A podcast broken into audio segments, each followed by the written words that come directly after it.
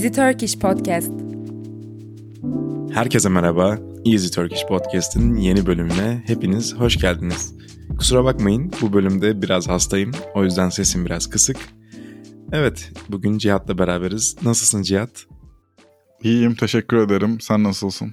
Ben de iyiyim. Biraz hastayım, başta da dediğim gibi. Geçmiş olsun. Teşekkür ederim. Sen de hastaydın herhalde. Ya benimki çok kısa sürdü ama ben perşembe akşam hastalandım. Cuma çok kötü oldum. Cumartesi çok kötüydüm. İki gün boyunca yattım. Pazar turp gibi uyandım. Benim bir buçuk haftada yaşadığım süreci sen üç günde yaşamışsın herhalde. Ama vitamin bombardımanı yaptım vücuduma. Yani ben hiçbir şey kullanmadım. İlaçlar, sambukoller, ıhlamurlar, ballar, zencefiller hepsi birbirine girdi. Bir böyle...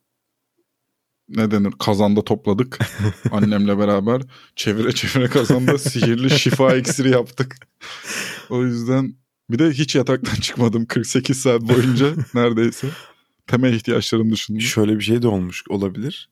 Hani içlerinden birisi belki işe yaramamıştır da virüs şey demiştir. Hani ben bununla uğraşamam falan deyip kendi gitmiş olabilir yani. O da olabilir ama işte hayat da böyle değil mi? Hani her şey işe yaramıyor ama yancılık işe yarayanların yanında bulunmak seni de pozitife götürüyor. Ben o yüzden olumlu görüyorum bu süreci. Umarım iyileşirsin sen de bir an önce. Gerçekten sesinden anlaşıldığı gibi bir kırgınlık var. Sesimle yaptığım bir etkinlik olduğu için biraz da kötü hissediyorum bu bölümde.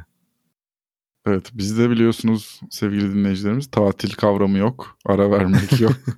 Asla vazgeçmeden podcast'imizi sürdürüyoruz. Sizlere yeni içerikler. Sizler için çalışıyoruz. Evet, her hafta Cuma günü yayınlayabilmek için kaydımızı alıyoruz. Umarım yakında stoklu gitmeyi de öğreniriz. Birden fazla bölümümüz olur hazırda. Bu da hedeflerimizden bir tanesi. Evet, bu gibi durumlarda işe yarayabilir. Evet. Ne konuşacağız bugün? Evet. Gelecek hakkında çok konuşuyoruz. Yine gelecek hakkında bir şey konuşacağız. Gelecek çünkü bilmiyorum. İnsan ümit ettikçe, umut ettikçe var. Ve bu konuyu da konuşmak insana huzur veriyor bence. İnsanın güncel sorunlarını, güncel dertlerini bir an olsun kenara bırakmasına yarıyor. Bugün konuşacağımız konu beş yıl sonra kendini nerede görüyorsun? Evet, bu bir mülakat sorusu malum. Ya böyle bir mülakat klişesi vardır ya, kendini beş sene sonra, on sene sonra nerede görüyorsun? Ben bunu özellikle seçtim. Kurumsal bir firmada çalışan, artık bu podcast'te bu söz öbeğini o kadar sık kullandım ki ben bile bıktım ama. Evet, altyazıda en çok yazdığım şey bu olabilir. Beni ben yapan şeylerden bir tanesi. Biliyorsun podcast kişiliklerimiz var. Yani sen bir taraf alıyorsun, ben bir taraf alıyorum ve bu organik bir şekilde oluveriyor. İşte benim kurumsalda çalışmam bu kimliklerden bir tanesi. Buna uygun gelir diye düşündüm. Senin söylediğin ümitli olmak lazım, geleceği düşünmek lazım sözlerine ek olarak tam da bunları planlamamız gereken yaştayız gibi geliyor bana. yirmilerin sonuna doğru gidiyoruz. Yakında otuzlu yaşlarımıza başlayacağız. Hayatta istediklerimizi yapabildik mi? Ne noktadayız? Çocukken bu yaşa geldiğimde ben hiç bu konumda olacağımı düşünmüyordum. Bambaşka bir vizyonum vardı kendimle alakalı. Beni şaşırtıyor. Nerede görüyordun? Ya yirmi altıyı görmüyordum bile. Değil mi? Çok yani yirmi altı üzerine düşünülen bir yaş değil, evet yani. Ben çok net konuşayım. yirmi bir yirmi ikide dünyanın sırlarını çözmüş... olmuş biri olacağımı zannediyordum. yirmi birde yola daha çıkmamıştım. Hani bu yolculuğa bile başlamamıştım bile yani. Evet. Dediğin gibi dramatik gerçekten ya durum. Hayat hiç öyle değilmiş. Sadece şuna çok katılıyorum. Ben insanlar hep söylüyordu. Büyüdükçe kendi kararlarını kendi alabilen birer çocuk oluyorsun. Doğru. Ya bu mesela bende en nihayetinde hangi düşünceye varıyor biliyor musun? Ailelerimiz, ebeveynlerimiz biz doğduğumuz zaman çocuklarmış yani. Evet, evet. Anne ve baba dediğin o kavramlar, o böyle olgunluk ve yetişkinlikle özdeşleşmiş şeyler benim gözümde. O şekilde içselleştirdim onları. Çocuklarmış. Benim yaşımdayken babam, ya ben doğmuyorum da iki üç seneye doğacağım diyelim. Ben çocuk yaptım, hayal dahi edemiyorum. Değil mi ya? Çok uzak bir gelecek bu. Evet. Ama hayat bu, belli de olmuyor demek ki. Hiç zannettiğim gibi ilerlemiyor. Evet. Belki bir anda ben de yirmi dokuzda otuz civarı. Bak Emin yeğenini sev falan diye gelebilirim yani. Buyur gel, bekleriz. Evet, hiç belli olmaz. Evet, o zaman senden başlayalım. Ee, sayın kurumsal bir firmada çalışan podcast hostu. Nerede görüyorsun beş sene sonra kendini? beş sene olarak spesifikleştirdik başlıkta aslında konuyu söylerken, ama ben otuz beşime kadar şeklinde yanıtlayayım bunu. otuz iki ile otuz beş arasının çok önemli dönemler olduğunu düşünüyorum. Öyle hedefler koydum kendime. beş altı sene sonra bundan. Hatta cümleye başlamadan iyice toparlayayım. beş ila on sene içerisinde ben bir dünya vatandaşı olmak istiyorum. Ne demek bu? Şu ana dek Türkiye dışında çok bir seyahat etme imkanım olmadı. İmkanım olmadı belki doğru değil. Fırsatım varken de çok bunu yapmadım. Çok seyahat etmek, hep konuştuğumuz gibi, benim çok sevdiğim ve tutkulu olduğum bir konu değildi yakın geleceğe dek. Bunlar bende yeni yeni açılıyor ve fark ediyorum ki benim dünyanın görmediğim çok kısmı var. Tecrübe etmediğim çok şey var, yemediğim çok yiyeceği var, tanışmadığım çok kültürü var. İnternet beni bu anlamda doyursa da, ya da internette yurt dışında yaşayan yabancılarla ya da orada yaşayan gurbetçi Türklerle bağlantılar kurup bir şeyler öğrensem de, ben onların hayatlarını yaşama şeklini çok merak ediyorum ve oraları görmek istiyorum. Bu sosyal olarak ve kültürel olarak varmak istediğim kısım. Bunun yanı sıra kariyerimde de şu an bulunduğum firmada veya başka bir firmada yönetici olabilmiş ya da yönetici, üst düzey yöneticilikten bahsediyorum, olma potansiyeli taşıyan bir çalışan olmak istiyorum o yaşıma dek. Neden böyle söylüyorum? Bir tane hayatım var. Bunu hep hatırlatırım kendime. Ve bunu ben dolu dolu geçirmek istiyorum. Ve ben haftada kırk beş saatimi kırk saatimi bir işe harcıyorsam, onda diğer insanlara rekabet ederek değil de kendi standartlarımda çok iyi olmak isterim. Çünkü bence haftada kırk saat kırk beş saat hiç azımsanacak süreler değil. İnsanlar daha az vakitte çok daha büyük işler yapıyor. Ben o çok yoruluyorum, çalışmak çok yorucu hortumuna kapılmadan düzgün bir kariyer yapıp bir yandan da dünya vatandaşı olup vizyonumu genişletmek, kültürlenmek, yepyeni hobiler edinmek. Mesela en spesifik şey beş sene içinde yapmak istediğim bir maraton koşmak. Kesinlikle bunu yapmak istiyorum. Bunu yirmi beşe kadar diye kararlaştırmıştım çocukken. Çok gerçekçi değilmiş. O Haruki Murakami'nin kitabını konuşmuştuk. Koşmasaydım yazamazdım mı? Onu okuduğum zaman demiştim ki ben yirmili yaşlarımda en geç yirmi beşimde maraton koşmuş olacağım. Yakınından bile geçmedim. Ama şu an daha aklım başımda, daha oturaklı hissediyorum. O yüzden kalkıp koşabilirim gibi geliyor. Bunun çalışmalarına da yakında başlarım. Tepeden bakarsak benim beş sene on sene vizyonum bu şekilde. Sen hiç düşündün mü beş sene sonra nerede olmak istiyorsun? on sene sonra ne yapacağını düşünüyorsun? Öncelikle senin e, bakış açını e, çok beğendiğimi söyleyerek başlamak istiyorum. Yani çok güzel ve net hedeflerin var, hem uzun süreli hem kısa süreli. O yüzden umarım e, bu hedeflerine teker teker ulaşırsın. Umarım. Teşekkürler. Kendimle ilgili de benim e, en büyük hedeflerimden birisi şu. E, yaşımdan daha fazla ülkeye gitmiş olmak.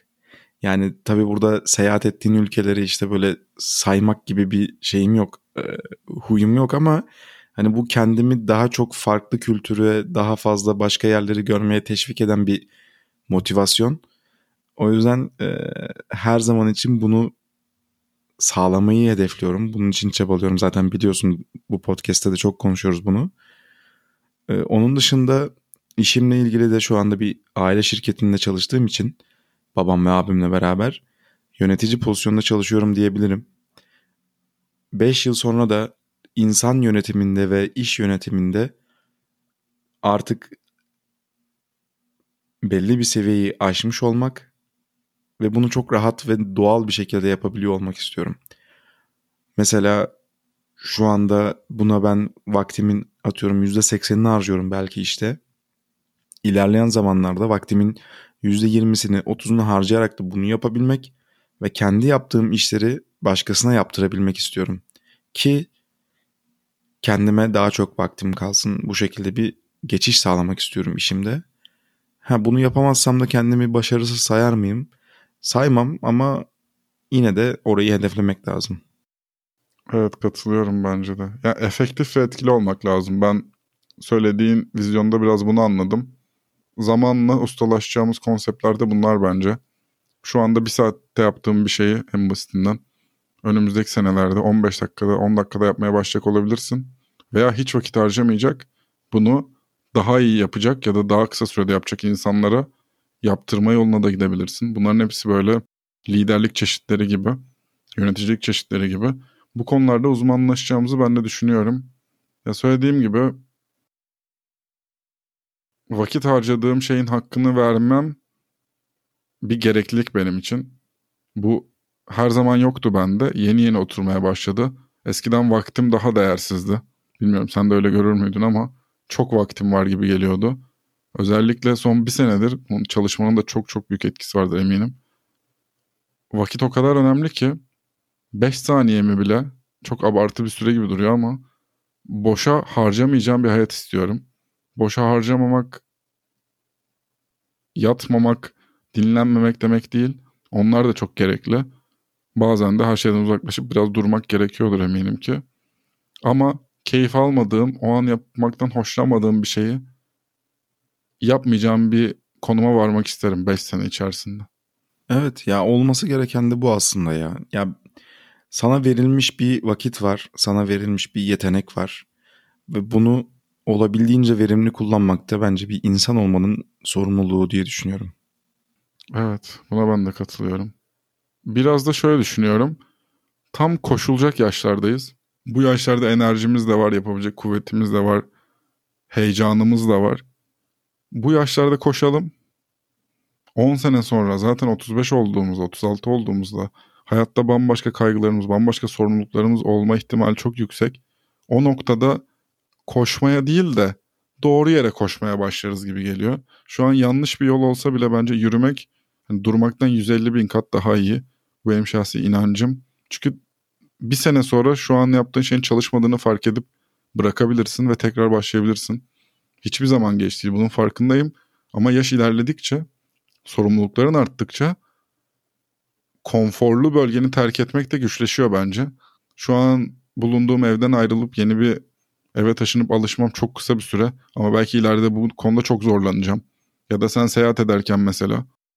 Şu an başka bir ülkeye gidip orada kısa süreli olsa vakit geçirmek çok keyifli geliyor. Sen orada da çok aktif bir hayatın oluyor. Yürüyüşler yapıyorsun, geziyorsun, her şeyi tecrübe etmeye çalışıyorsun.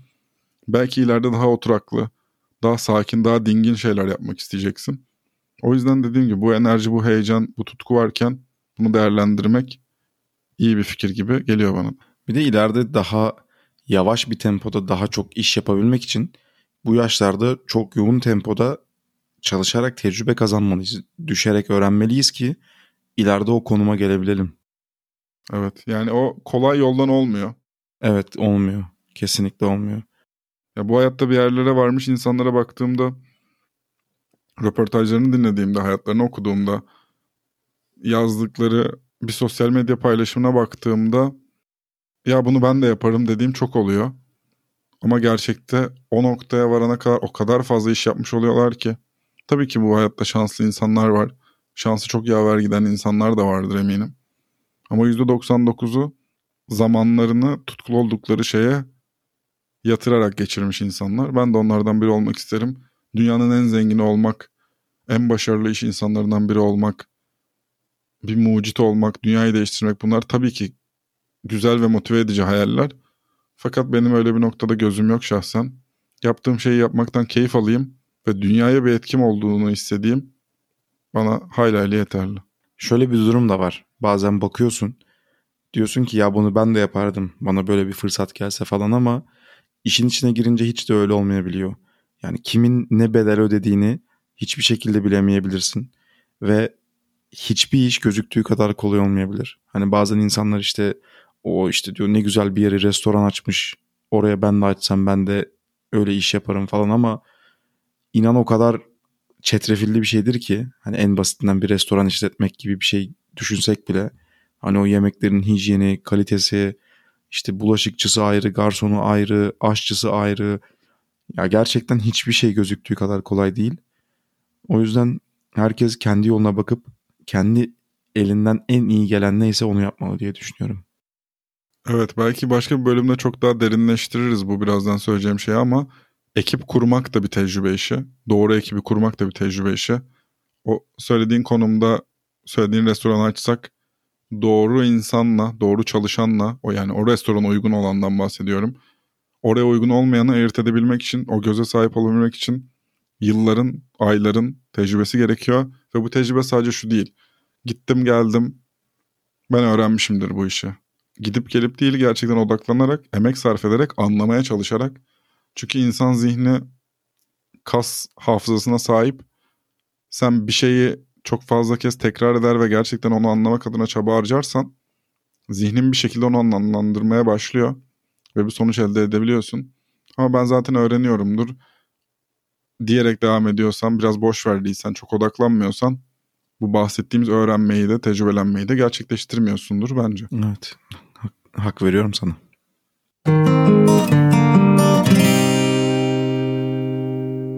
Haftanın tavsiyesi. Evet, o zaman yavaşça tavsiye bölümüne geçebiliriz. Evet, tavsiye bölümüne geldik. Bugün size haftanın şarkısını tavsiye edeceğim. Tekrar eden temalar üzerine bir bölüm çekmişiz gibi oldu. Yine çok sevdiğimden, artık bahsetmekten yıldığım bir sanatçıya gidiyoruz. Yaşar mı? Evet. Hiç zor olmadı tahmin etmek. Ya çok seviyorum ama. Ne kadar çok sevdiğimi anlatamam. Meşhur Bodrum tatilim. Artık buna böyle denebilir. Yaşar sevgimin çarpı bin beş yüz olduğu, katlanarak arttığı bir tatil oldu.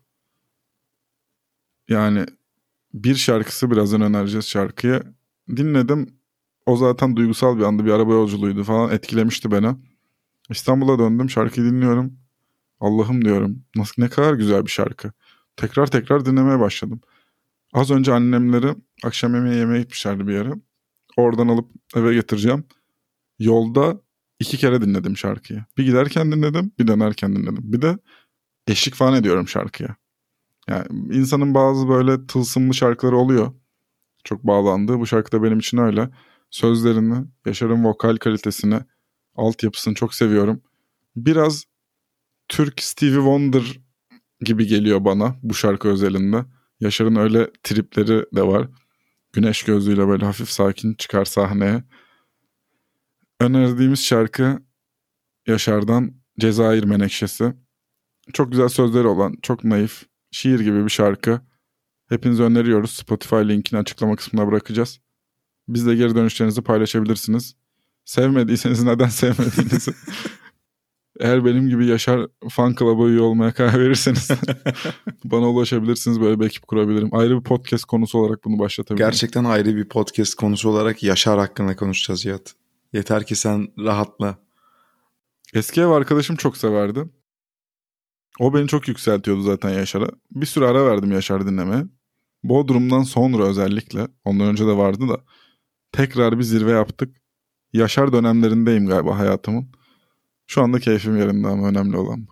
Yani gerçekten ne, yani Yaşar'ı küçümsemek adına söylemiyorum tabii ki. Ne büyük sanatçılar, ne büyük işte ne bileyim yönetmenler falan filan varken biz her bölüm istisnasız Yaşar konuşuyoruz. Tekrar söyleyeyim, küçümsemek için yapmıyorum tabii ki bunu. E, tabii ki. Ya şöyle bir durum da var. Çok meşhur ve çok göz önünde olan şeyleri zaten önerebiliriz burada. Yani senin söylediğin gibi sayısız film, sayısız kitap, sayısız şarkı var. Hayatımın bu döneminde bu şarkıyı dinlemek çok hoşuma gittiği için burada öneriyorum. Biraz da bizle alakalı olsun istiyorum bu. Yoksa haklısın, evet, sonu yok zaten. Ya ilk bölümlerde konuştuğumuz gibi Barış Manço şarkıları önermeye başlasak sonu gelir mi? Adam Japonya'da bile meşhur yani. Ha, bunun bir sonu yok. Ya o konuda haklısın ya, böyle güzel bir şey ama yani senin gerçekten, ben de bir Yaşar'dan Yaşar... da bıktım diyorsun. Ya bıktım değil de ben mesela hiç ömrüm boyunca dinleyeceğimi zannetmezdim ama senden sonra mesela dinlemeye başladım. Ama o tatlı tiz çıkışları ee, ne denir bilemedim, o bir Ebru'lu şarkısı mesela. Çok iyi. Çok çok iyi yani. Lütfen siz de bu tartışmaya katılın. Yorumlarınızı ve geri dönüşlerinizi bekliyoruz. Sevdiniz mi? Seviyor musunuz? Sevmediyseniz neden sevmiyorsunuz? Bir Yaşar bölümü gelebilir bir noktada. Binlerce bölüm çekersek kesin bir Yaşar bölümü olacak gibi duruyor. Arkadan da veririz şarkıyı sürekli.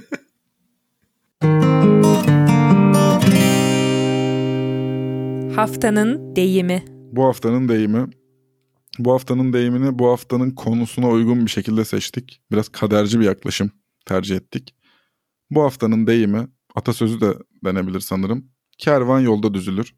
Bu benim hayatıma son beş altı senede girmiş bir söz.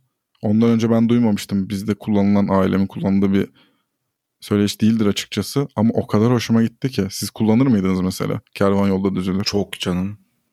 Bizde hiç yoktu, biliyor musun? Aa. Ben ilk defa işte eski ev, Yaşar sevdalısı.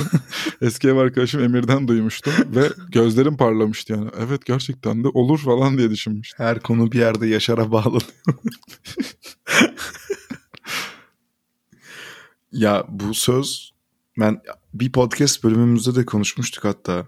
Nike'ın Just Do It mottosuyla bence çok benziyor.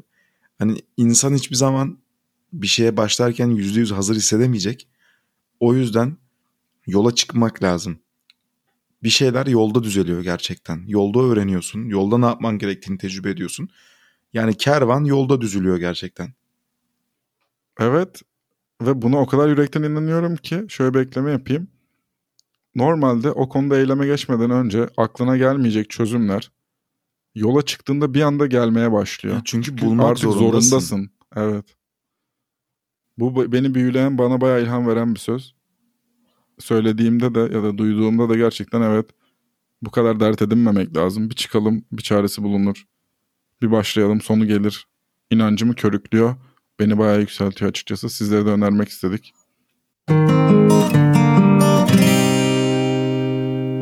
Sizden gelenler. Evet, bir de şöyle bir soru almışız. Ee, Türkiye'nin doğusuyla batısı arasında çok fark var mı diye bir soru gelmiş. Ya ben şöyle bir yanıt vereceğim bu soruya. Doğusuyla batısı, kuzeyiyle güneyi arasında uçurumlar var. Dört tane farklı, hatta ortada yani. İyice toparlayayım. Yedi farklı bölgede yedi farklı hayat yaşanıyor bence Türkiye'de. Bence de ya. Türkiye yedi coğrafi bölgeye ayrılmış durumda. Ve gerçekten çok isabetli bir ayrım olmuş bu bölgeler. Hem coğrafi olarak ayırmıyor, gerçekten kültür olarak da farklılıkları belirtiyor bu ayrım. Ee, yani özünde bir bir millet de olsak ciddi manada kültürel ayrılıkların olduğu, ayrılıklar demeyeyim de kültürel farklılıkların olduğu bir toplumuz. Evet, bence de yani yenen yemekler değişir, adetleri, gelenekleri değişir. Bunu anlayabilirim zaten. İşte bunun mevsimle alakası var, yaşam şekliyle alakası var. Yaptıkları evlerin materyalleri bile farklı, farklı bölgelerde. Daha geçmiş yıllardan bahsediyorum özellikle.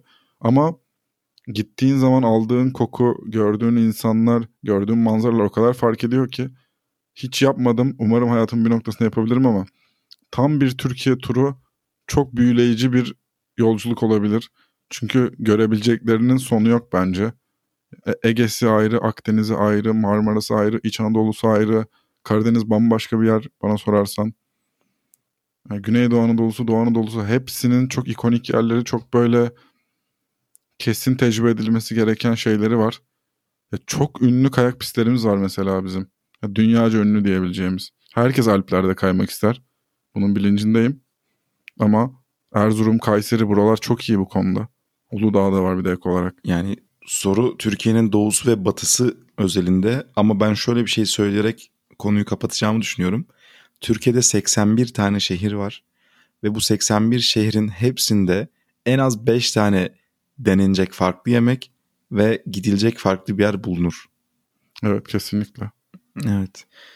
Sorularınız için teşekkür ederiz. Ee, daha fazla soru, daha fazla geri dönüş bekliyoruz. Biz de bunları değerlendirmek için sabırsızlıkla özellikle bekliyoruz. Özellikle Yaşar konusunda.